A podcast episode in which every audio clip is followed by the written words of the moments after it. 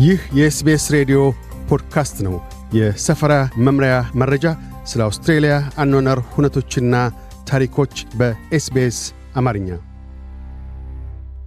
አውስትሬልያ በርካታ መርዛማ እንስሳትና የነፍሳት ዝርያዎች አሏት።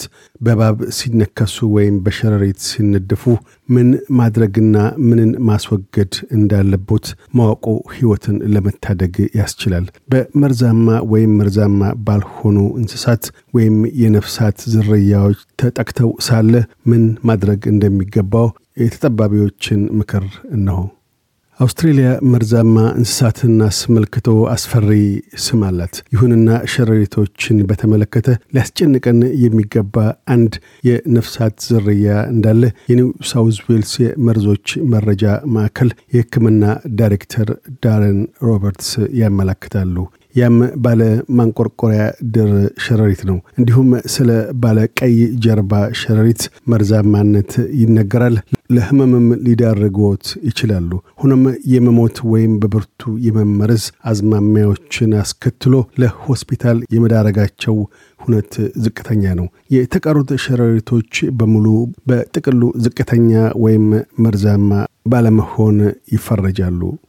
ምንም እንኳን አውስትራሊያ ውስጥ ከባብ ጋር መገጣጠም የተለመደ ቢሆንም ህይወትን ለአደጋ የሚዳርጉ ንክሻዎች በጣሙን አናሳ ናቸው። ከሀገሪቱ 172 የባብ ዝርያዎች ውስጥ መቶ ያህሉ መርዛማ ናቸው። ይሁንና ሰዎችን ገዳይ ለሆነ ቁስለት የሚዳረጉት 12 ብቻ ናቸው። የቅርብ አሃዞች እንደሚያሳዩት በአመት አማካይ ህልፈተ ህይወቶች ሁለት ናቸው። ዶክተር ሮበርትስ እኛ የምንኖርበትን ጨምሮ በመላው አውስትሬልያ እባቦች ይገኛሉ፣ ልንገጣጠምም እንችላለን። ሆኖም በእባብ መነደፍ የሚገጥሙ ችግሮች በአንጻራዊነት እምብዛም ናቸው ብለዋል።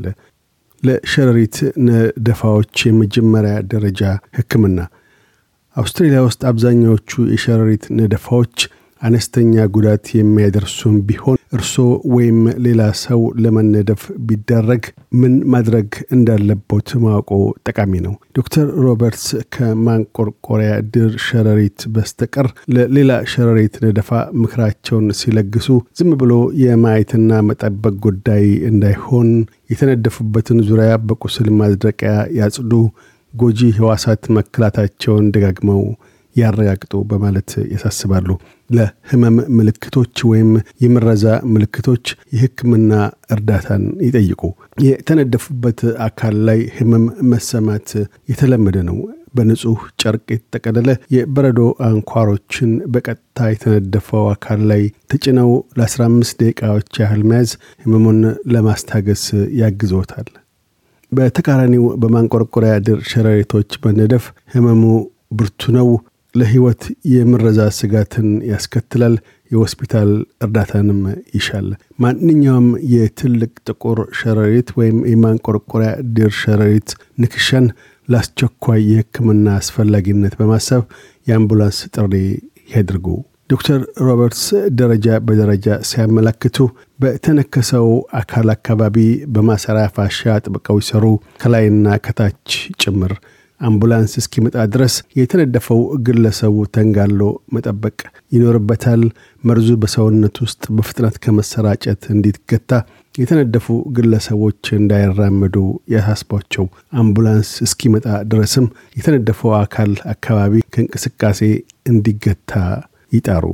ነደፋው የተፈጸመው ሩቅ ስፍራ ከሆነስ ሾን ፍራንሲስ አውስትሬሊያ ውስጥ በገጠርና የሩቅ ስፍራ ማህበረሰባት የአየር ህክምና ትራንስፖርት፣ የጤና ክብካቤና የ24 ሰዓት አገልግሎት የሚሰጠው ትርፋማ ያልሆነው የኩዊንስላንድ ሮያል በራሪ ሐኪም ቅርንጫፍ አገልግሎት ሐኪም ናቸው። ዶክተር ፍራንሲስ ርቀው ባሉ ስፍራዎች የሸረሪት ንክሻ የተለመደ ሲሆን በአብዛኛው የትኛው አይነት ሸረሪት ንክሻ እንደሆነ እንደማይታወቅ ይናገራሉ።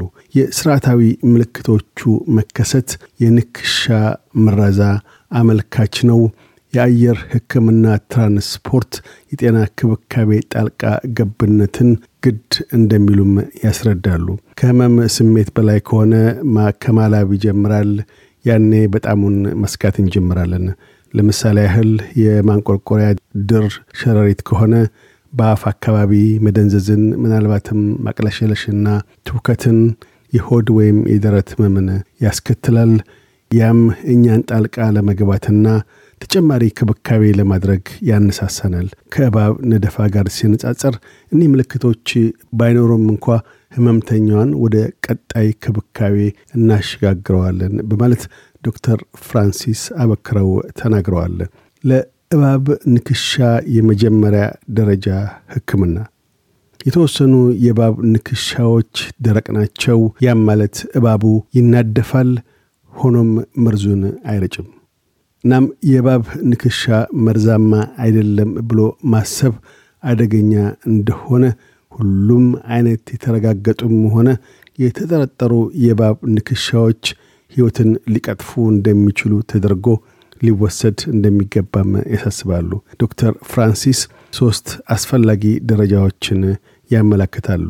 በፋሻ ይሰሩ፣ ቢቻል የተነከሰውን አካል ለይቶ እንዳይንቀሳቀስ ያድርጉ፣ ዜሮ ዜሮ ዜሮ ይደውሉ።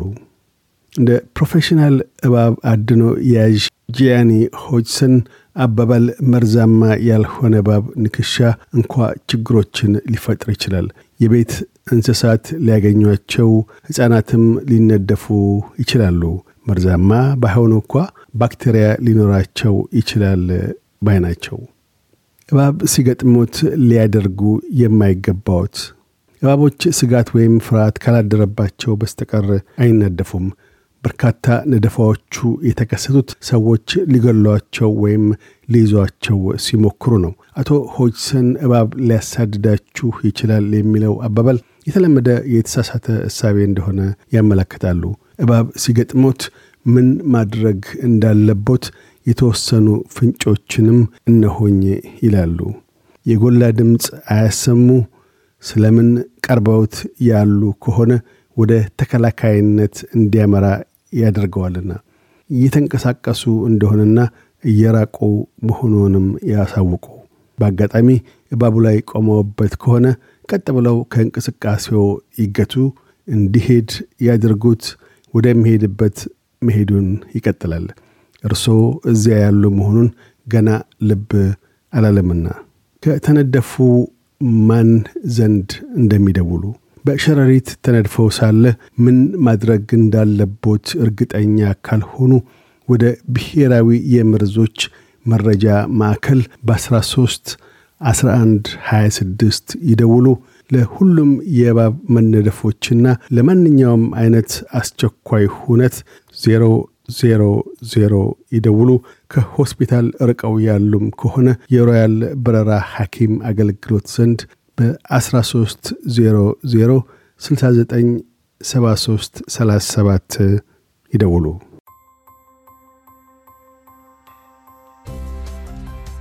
ይህ የ SBS ሬዲዮ ፖድካስት ነበር። ለተጨማሪ የሰፈራ መምሪያ ታሪኮች SBS dot com dot au Amharic ን ይጎብኙ።